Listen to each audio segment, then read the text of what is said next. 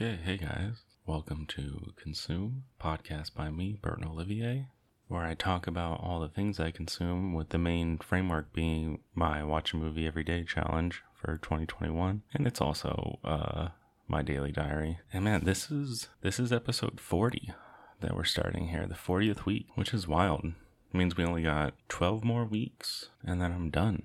I'll be free.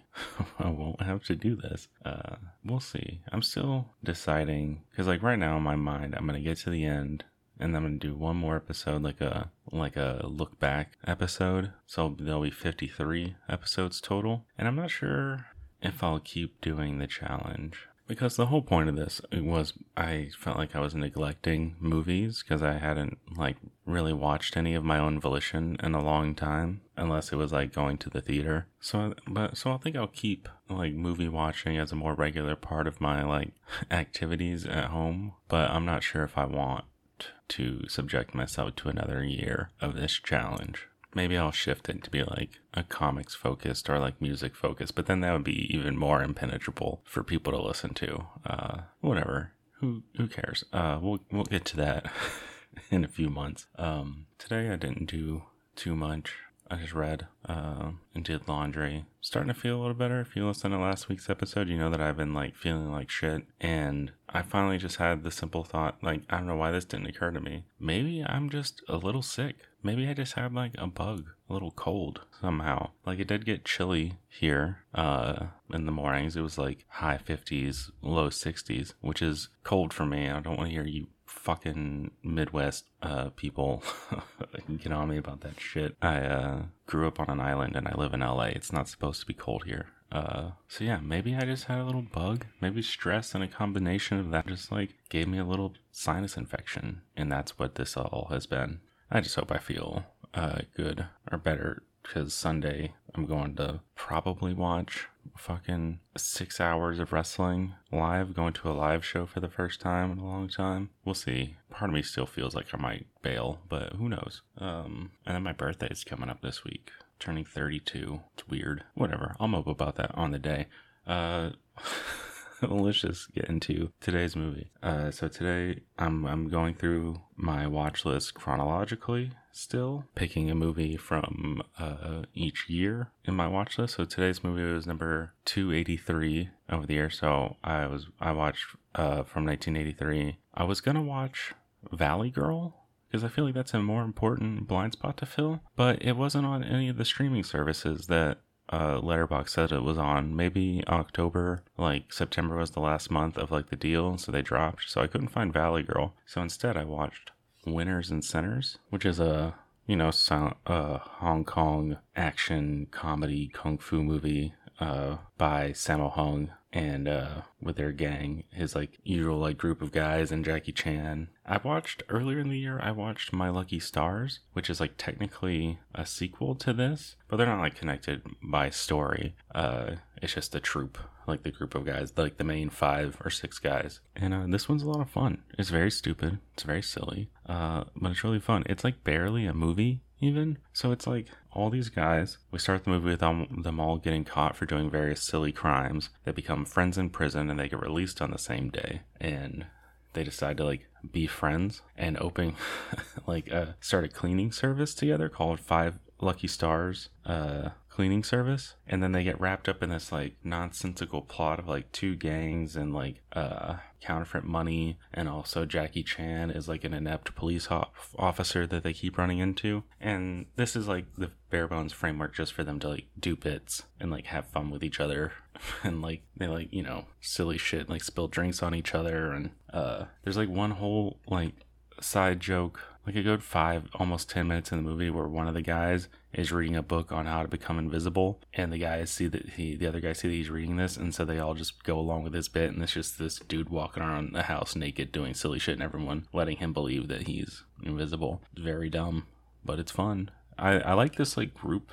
Like every guy in the group has a very distinct look and personality, and they're all like very fun. There's cool fights. Uh, Jackie Chan does a lot of cool stuff. Sammo Hung kicks ass, and it's nice to see a big boy uh, do some sick kung fu. And uh, there's a lot of cool stunts. There's a real inexplicable section in the middle where Jackie Chan uh, his police officer character is in a roller skating like competition where he does like tricks and like he like jumps through hoops and like a flaming hoop and he does like a limbo on roller skates and then like a half pipe like section where he does like flips and stuff. It's not Jackie Chan. He's like skating in some of the parts, but there's like guys like doubles who come in and like do the actual like crazy roller skating stunts. And then like the deal between the two gangs is supposed to happen at this, but like some random thugs like steal the briefcase that the counterfeit money is in.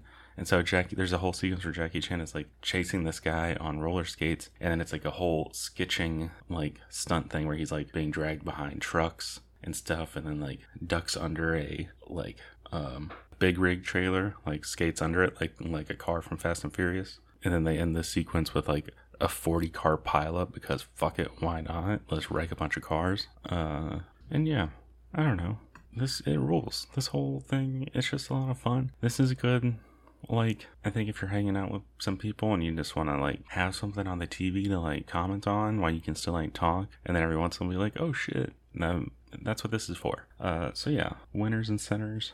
Uh, I'll give four stars. Very enjoyable wa- uh, watching experience. Uh, yeah, that's it for today. We'll see you tomorrow.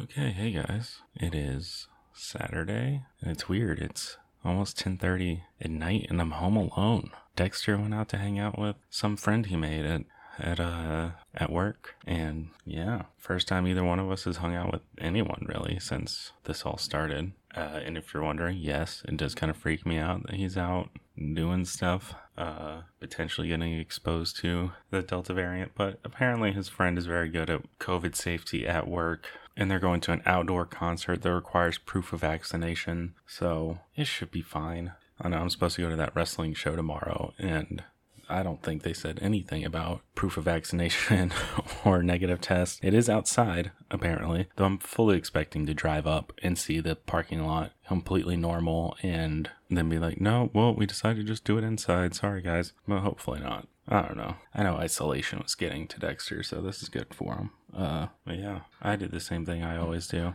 Just read comics and listened to music all day. Uh, anyways, let's get to today's movie. So, movie number 284. So, watch movie from 1984, and I picked what I felt like was the biggest blind spot that I had on there, and I, I wish I didn't. I, I watched Purple Rain, you know, the Prince movie, um, and I wish I just let this keep its mystique because I this didn't work for me. Uh, like the musical performances were cool. I like the aesthetics, but the story itself like was just kind of boring, not well written or acted, and honestly very off-putting at points. Like the first part of the movie where he's kind of getting to know Apollonia or whatever, and he's being like a cute little weirdo is fun to watch. But then the whole stuff with his family, like his mom and dad fighting, felt really like very special episode sitcom And then when Prince himself hits Apollonia for like wanting to sing with the time, uh, just immediately makes me not care about his character because then you're just I don't know, it's just hard to root for him after that. And I'm trying to like view it from like of the time. And I think there is a way to like have a movie where like a man could be that abusive and then like redeem himself, but there's really no redeeming thing that he does. He's still like he goes through the traumatic experience of like his dad shooting himself in the head and somehow not dying. Uh and then he actually uses his bandmates uh song that he was a real dick about using anything they wrote earlier in the movie and then he plays purple rain and we're supposed to just be all back on his side. I don't know. It just it just didn't work uh and then like also like the whole conceit or like throughout the movie he's playing all these like hit songs and the guy who owns the club is like the songs just aren't hitting man. Like they're not working and everybody loves Morris Day and the time better. And like the time songs are fine. They're good. But like the prince performances and uh songs are like obviously better. Like objectively better. So it's like that's another weird like making yourself the underdog thing it doesn't work. And it's funny, while I was watching this, I was looking at Twitter um, because that's, you know, I spent a lot of the movie scrolling Twitter because I was kind of bored.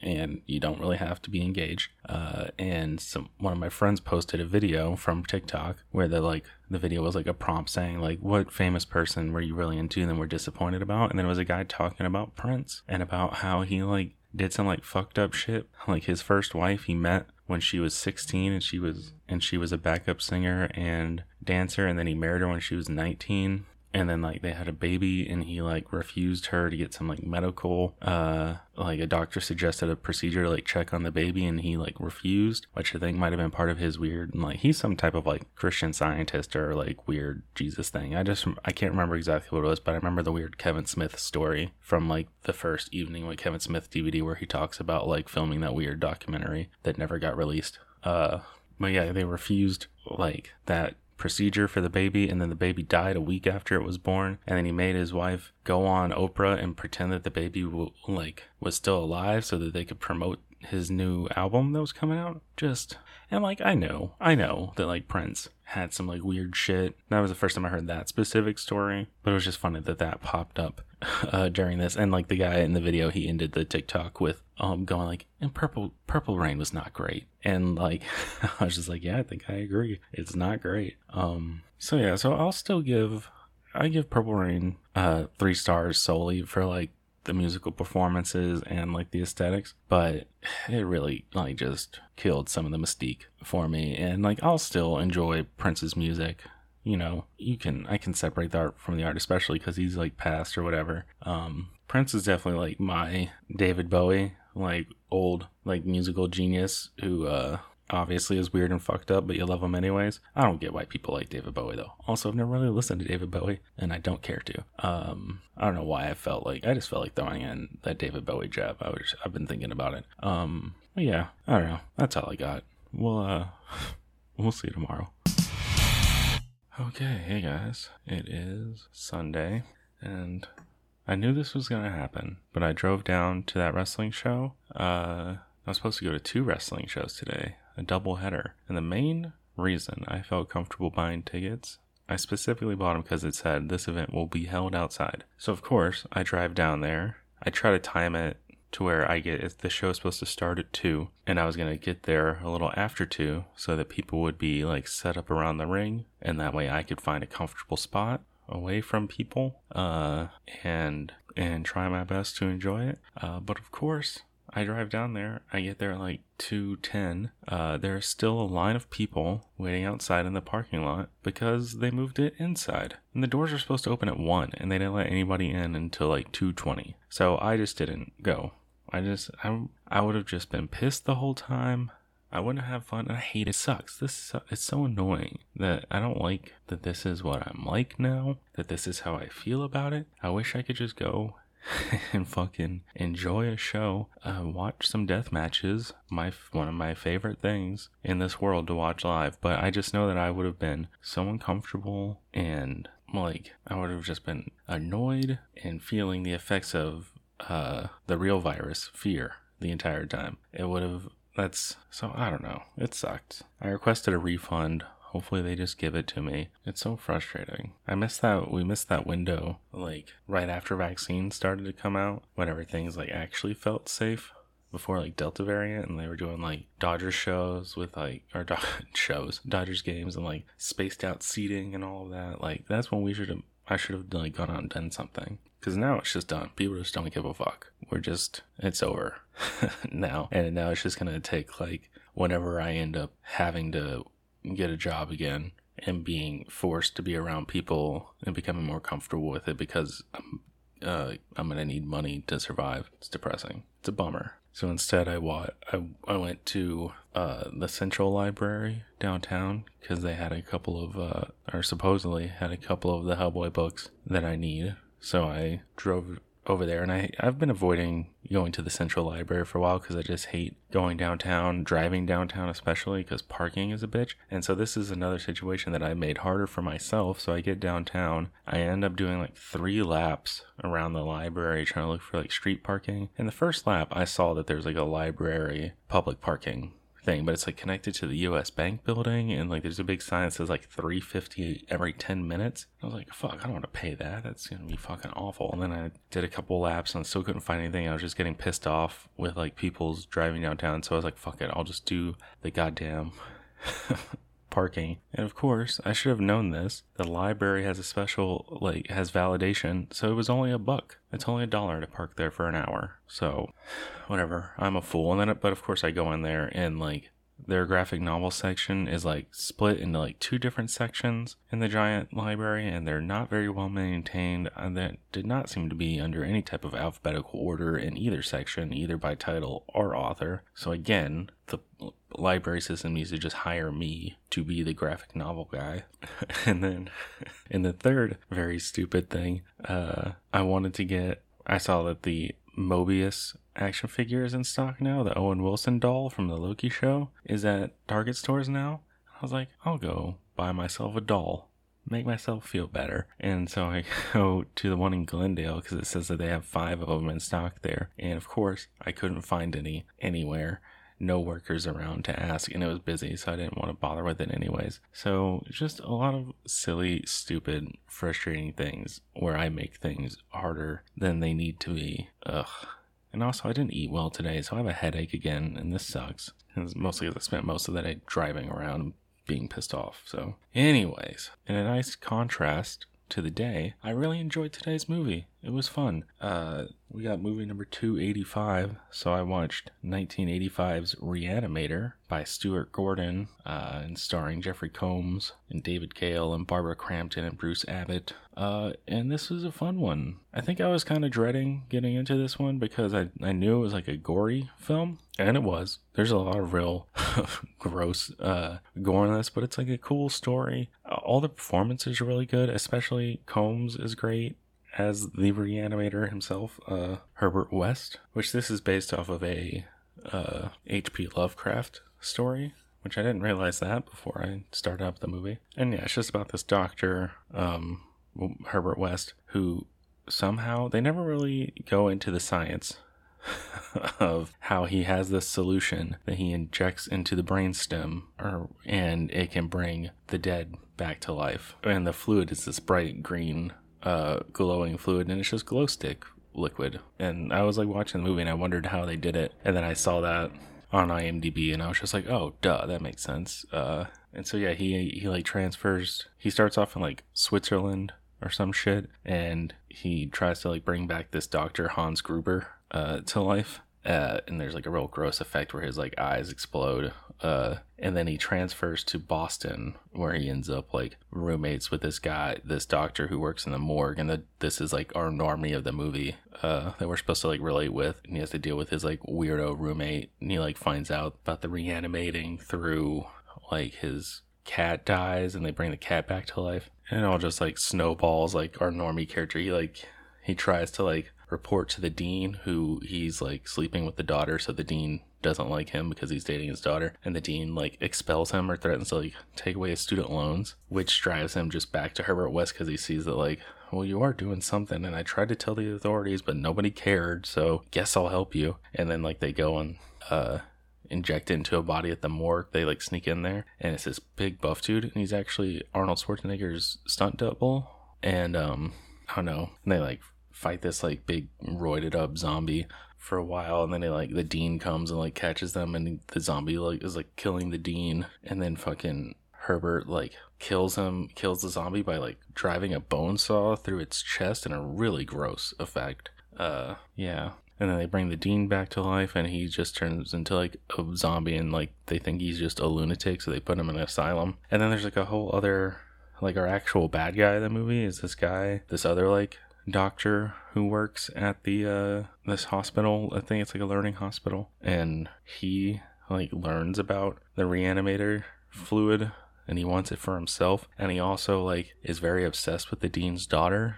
He like keeps like a lock of her hair and some like other creepy shit. And also i watched the uh i watched the joe bob last drive-in version for this one too which i'm glad i did. I'm really enjoying I just like Joe Bob's vibe. He's just a nice he's just nice to listen to. And I'm glad he has some really good information. And for this one, there's a whole like subplot that they cut out where uh this asshole doctor, Dr. Carl Hill, played by David Gale, where he's like he's a mesmerist, a hypnotist, and this is how he like gets other zombies to like follow him and how he like turns the dean against so hard against uh our main normie dude and but they had to cut all of that out but there's still like some effects of it in the movie like how he like i said how he turns the dean against so hard against this guy and how he like controls all the zombies at the finale. Uh so i'm glad joe bob told us about that. Um but i wonder if i watched it without knowing that if i even would have been confused or if i would have just accepted like oh sure of course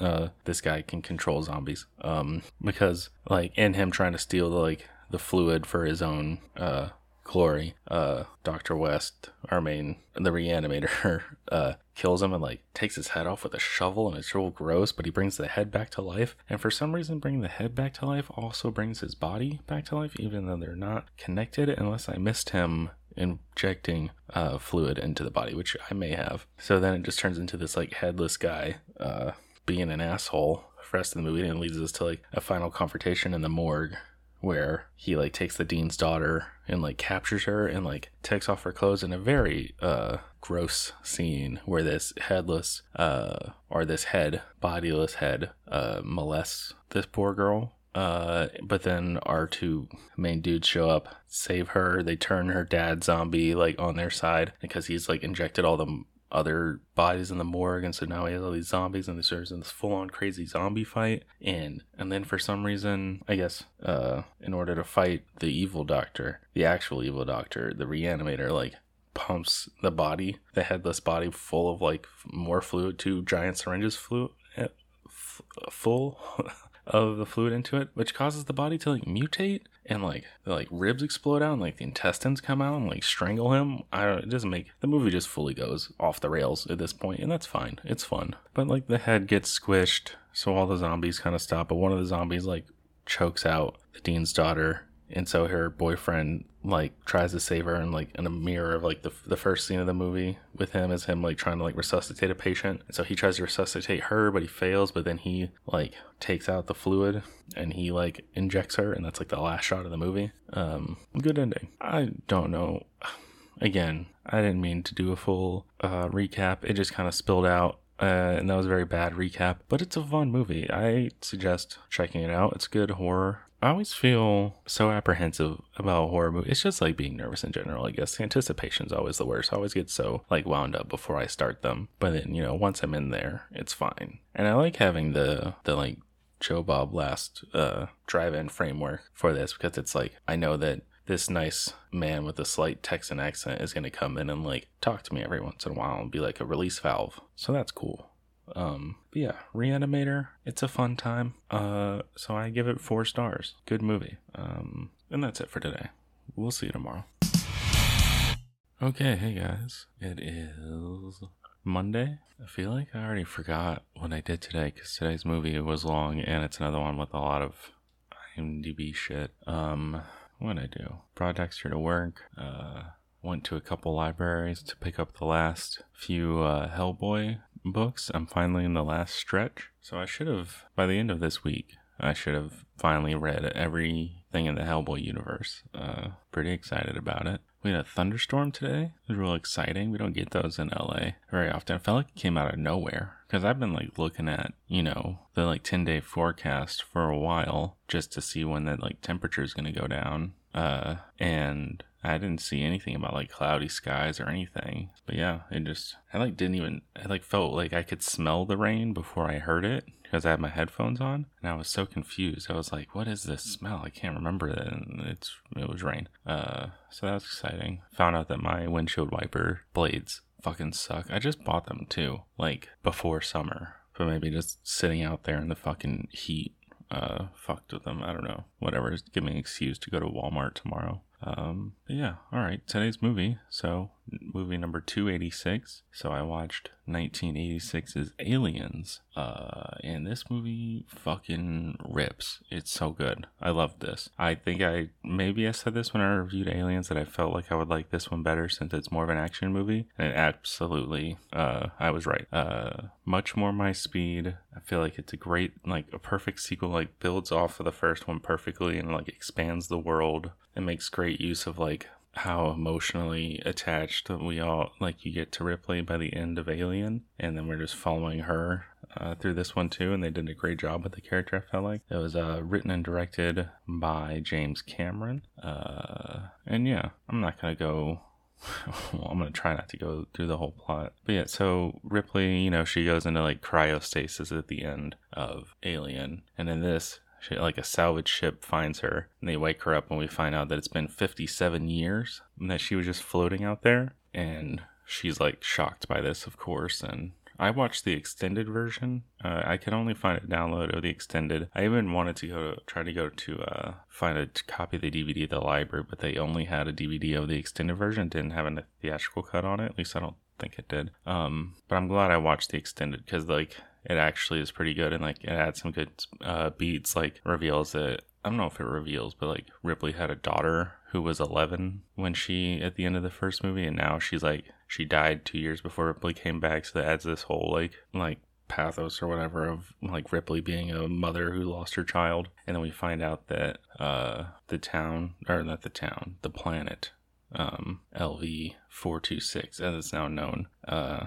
there are like colonizers on it and she's like what the fuck? Like you can't have people there. Like that's where the aliens are. And like of course like this big corporate um uh entity either doesn't believe her or is like choosing not to believe her. And so they lose contact. First like ripley wants to go take them all out but they refuse because they have the terraforming colony there. And then they lose contact with the colony a little while later and so they get ripley and then paul reiser is like this corporate stooge who's like uh the contact with her. And i had a real roller coaster with this character. He ends up being a giant piece of shit but there are moments where i liked him. Uh what am i doing? So she yeah so then she goes to the planet with a group of uh, marines space marines and they find the abandoned colony and encounter aliens. And that's like the movie. Uh they also they like find a little girl and so that's where ripley can project her like mother feelings on this little girl. And then there's like the alien mother like queen that the like the big fight what am i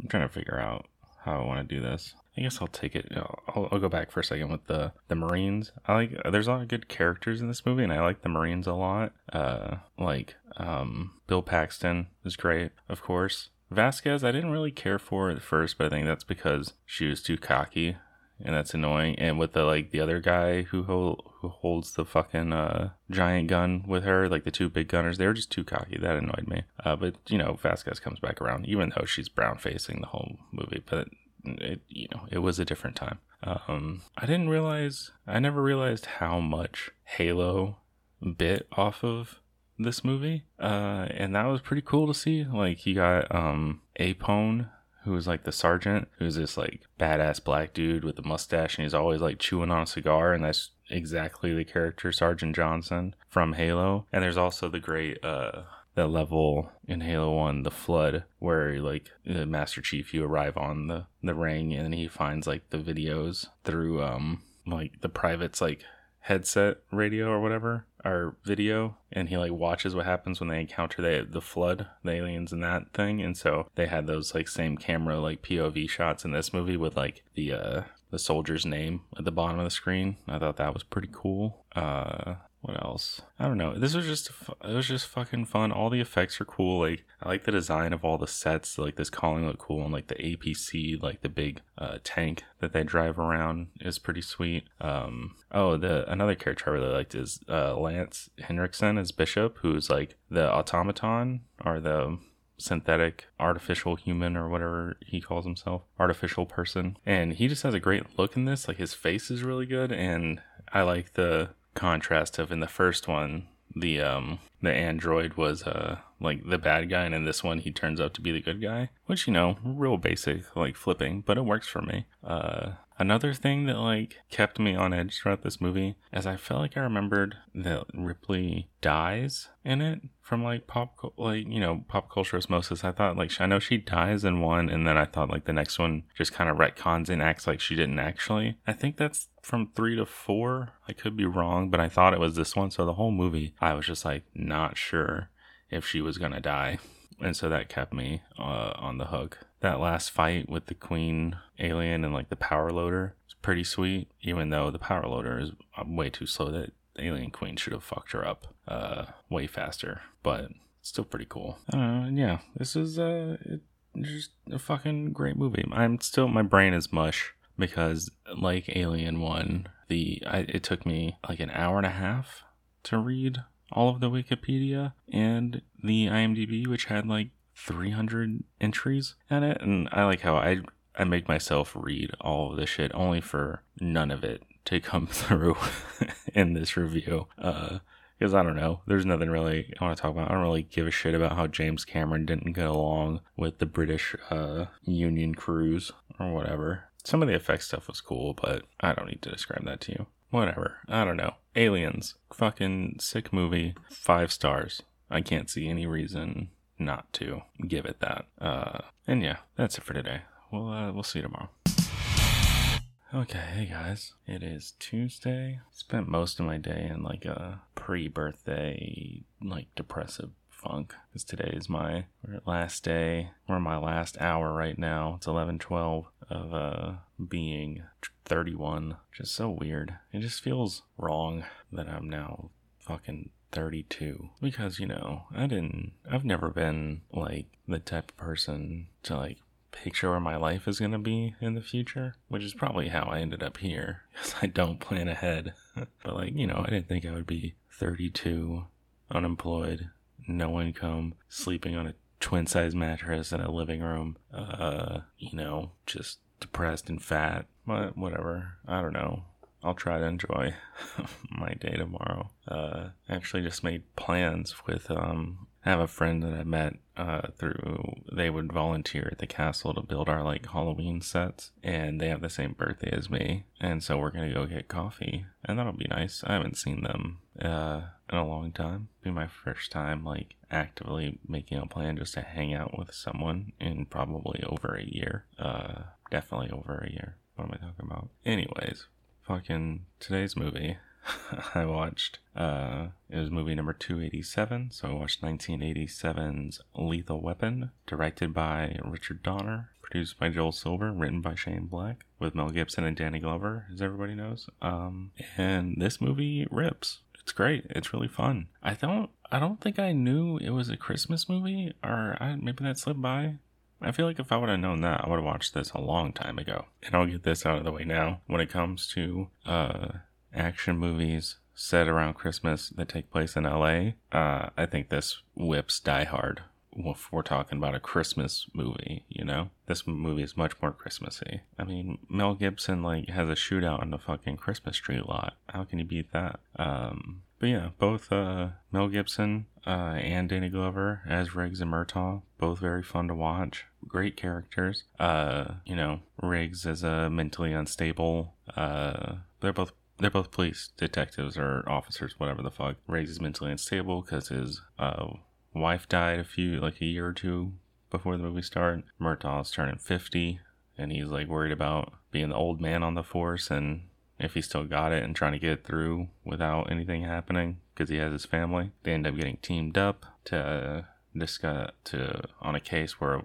girl killed herself apparently by jumping out the fucking Capitol Records building it looked like. But it turned into something bigger, like it draws them into a whole like heroin smuggling thing with a group of mercenaries from Vietnam. And like both of our main guys, they're like Vietnam vets too. So that's a run a through line through this whole movie. But yeah, it's just really cool. Uh, Gary Busey plays a good bad guy. He's like the second, the right hand man, but he's like the main like action bad guy. Um, there's some muddiness with the plot, like the whole how the heroin thing works, why they're exactly they're doing it this way. I can't remember exactly why they needed to capture Riggs and Murtaugh and torture them what information they thought they had. It was something about a shipment, but I feel like they should know about the shipments. Or maybe it was just they wanted to know if the cops had the shipment. Who knows? And there's also, I wasn't clear on why the final, because like in the final, like big showdown, they like draw, like Gary Busey gets to Murtaugh's house to like get revenge because they've like fucked up their whole operation.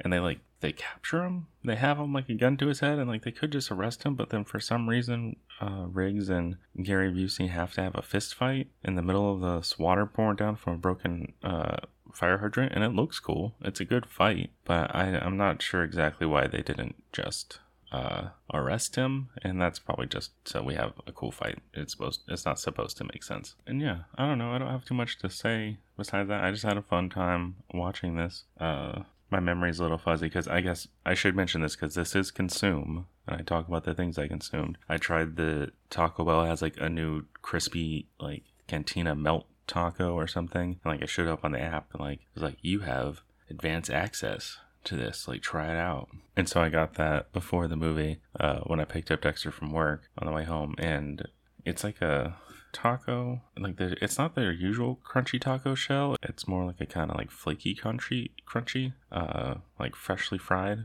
is like what they're going for and then there's like a layer of cheese at the bottom like both like melted cheese and nacho cheese. And it was like a black bean taco. It was pretty good. It's a solid item. And also I had like a, a reward. I had built up points and so I got a free thing of nachos BellGrande. Uh, and I forgot to eat my like lactose pill, my lactaid with this. Uh, so it destroyed my stomach. So I had to take a, a few breaks during the movie to go sweat in the bathroom, uh, which again, gross. And I'm sorry I had to bring that up, but I felt like I'd be remiss to not talk about something I consumed on on this podcast. Uh, and yeah, so Lethal Weapon. Uh, I was just gonna give it four stars, but the like the last shot of like it's Christmas dinner and Riggs shows up just to give like a little, his little gift of his bullet he was saving for suicide to show that he's he's not thinking about it anymore to give that to Murtaugh and he like invites him in uh for dinner and they like he asks if he can bring a guest and he like whistles and his dog goes running in and like the last shot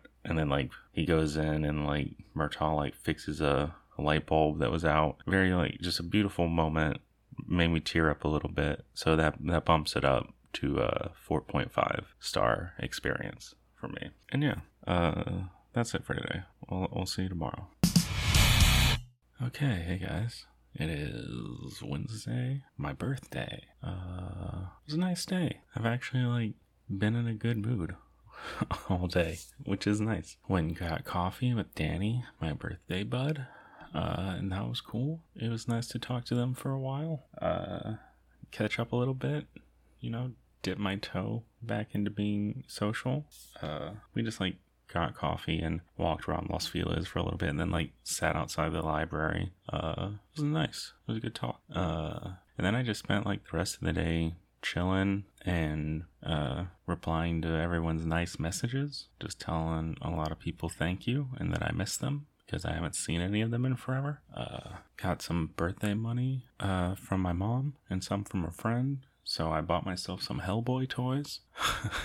Uh, and yeah, I don't know. It was a nice day. I didn't like eat anything special really. I made myself my usual like breakfast bagel sandwich with vegan bacon and vegan cheese, vegan cream cheese. And then I made a stir fry for lunch. And then like for dinner, because Dexter offered like to buy me like something nice if I wanted or whatever, you know, and I just like couldn't think of anything I wanted to eat. I didn't want to like go anywhere. I didn't want to, I didn't feel like doing anything. So we're just to save that for like the weekend. And I just ate some frozen burritos, which was, you know, it's nice enough. Um, it's just an all around pleasant day. And I'm very thankful for that. But yeah, so uh, today's movie is movie number 288. And see, I was, I came so close, and they came so close to this lining up perfectly because I was born in 1989. So it would have been pretty cool if I landed on year 1989 for today's movie. But and I like I thought about doing a double feature sometime earlier in this week to like make it happen. But you know, I just didn't feel like doing it any of those days or today. Uh, but I like that we came so close that it worked out like that. Um, and so I watched uh, 1988's Hell Comes to Frogtown, which is not a big blind spot.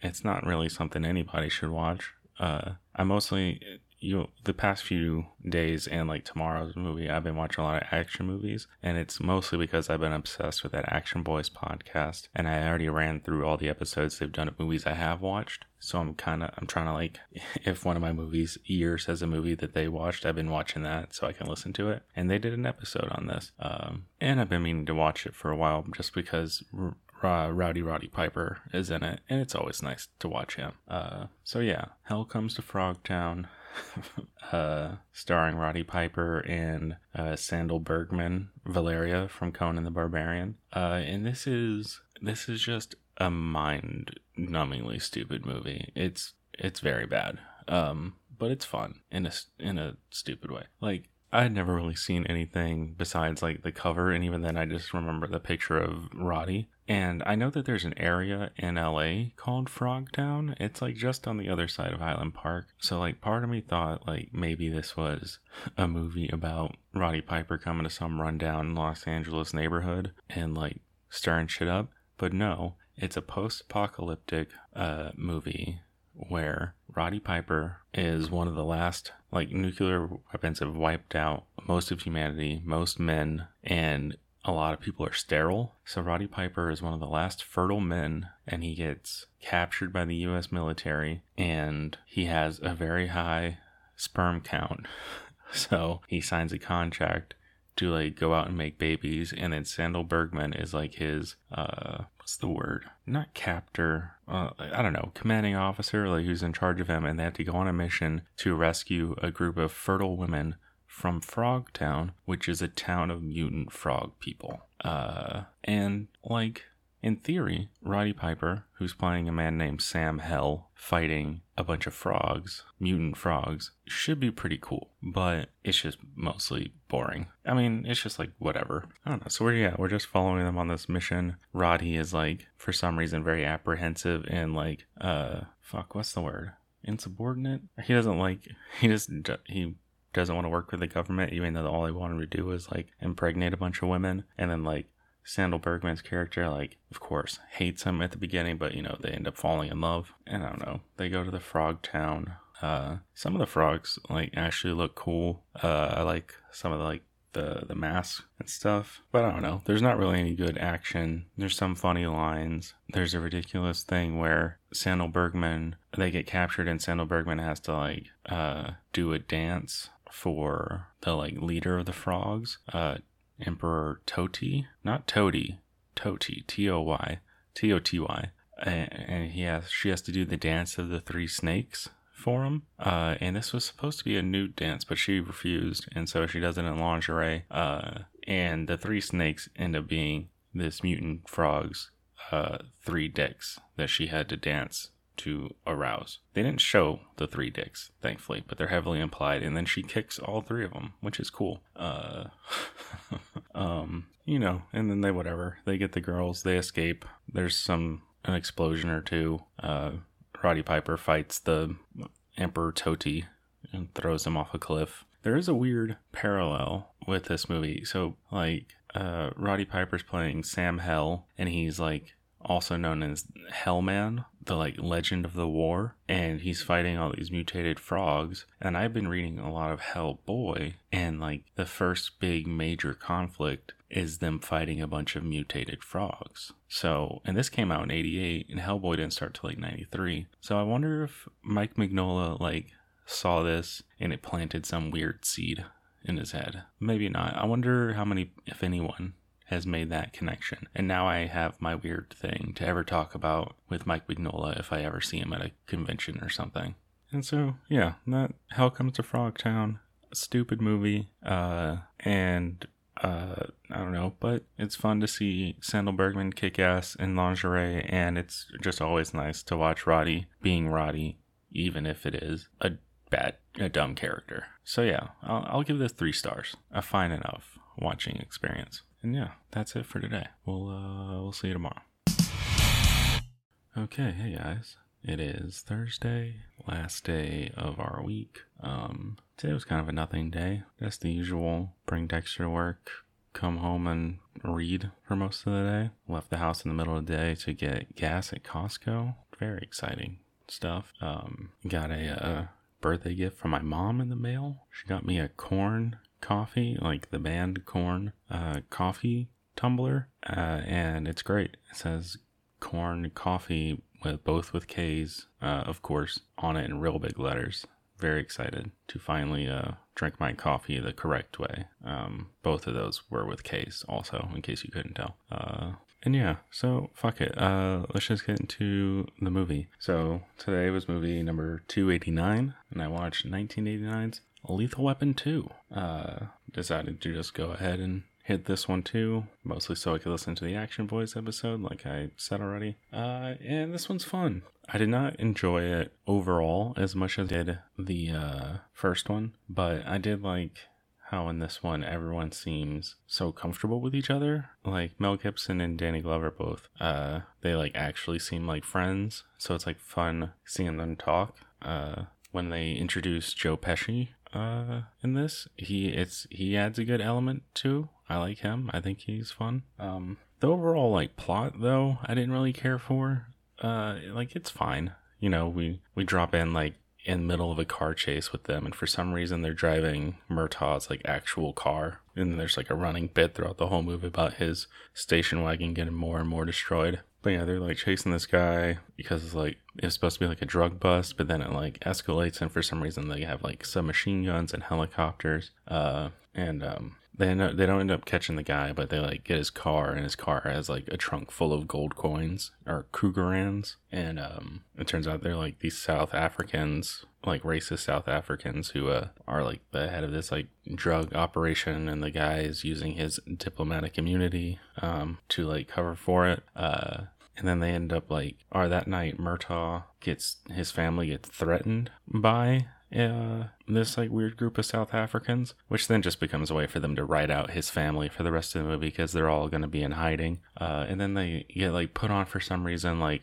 they have to babysit Joe Pesci because he's a guy who's gonna like uh testify, so he's being like protected by like the police and like they weren't put on this case specifically because it relates to the car chase but it ends up being directly related to the char- car chase. Like i think joe pesci was like helping them launder money and he was like skimming money off the top. I don't know. And then yeah that's the whole movie It's just them like uh dealing with these assholes. And i'm just gonna jump to the end and like major spoilers for the end. But the part that i didn't like is so like throughout all this uh riggs um ends up falling for the secretary of the big bad guy. He just happened to see her and I guess fall for her immediately. And so he like ends up stalking her and then asking her out on a date and she goes with it cuz it's a movie. Um so but then they get like caught and the bad guys kill her and then reveal that Mel Gibson's wife who there was the reason he was suicidal in the first movie is because he she died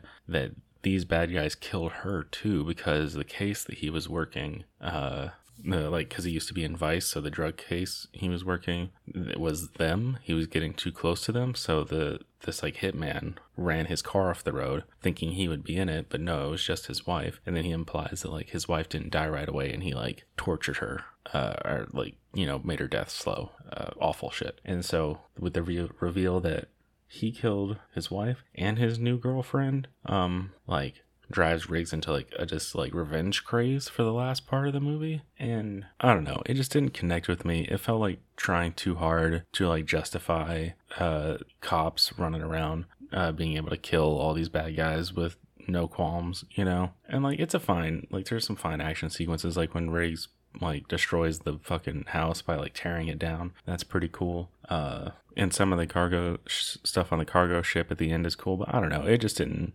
Uh, it just rubbed me the wrong way for some reason. But like overall, fun movie. These characters are still fun to watch. Uh, and you know, it's not a bad plot or anything. It's just like not my favorite. Uh, I should probably add three and four to my watch list now too. I don't know when I'll get to them. Uh, but you know, eventually I'd like to watch those. Oh, also, and this isn't important at all, but uh, the actor Jack McGee, who was the old fire chief in the TV show Rescue Me, is in this for a small like bit part as a carpenter, which gives there a reason for uh, Murtaugh to kill a bunch of people with a nail gun later in the movie. Is in this, and I just liked seeing him. Uh, it's been I used to, I really liked Rescue Me when I was younger. Um, there's no way shit that show holds up now though, but I really enjoyed it, and it was nice to see him. It felt like seeing a an old friend. Um, but yeah, uh, that's all I got for Lethal Weapon 2. Uh, and uh, I give it four stars. And yeah, that's it.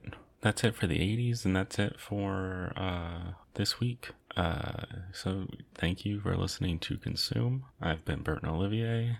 at Birdzor on everything. If you have any questions, comments, recommendations, you just want to talk, whatever. Uh, yeah. With that, and with that, it's time I disappear.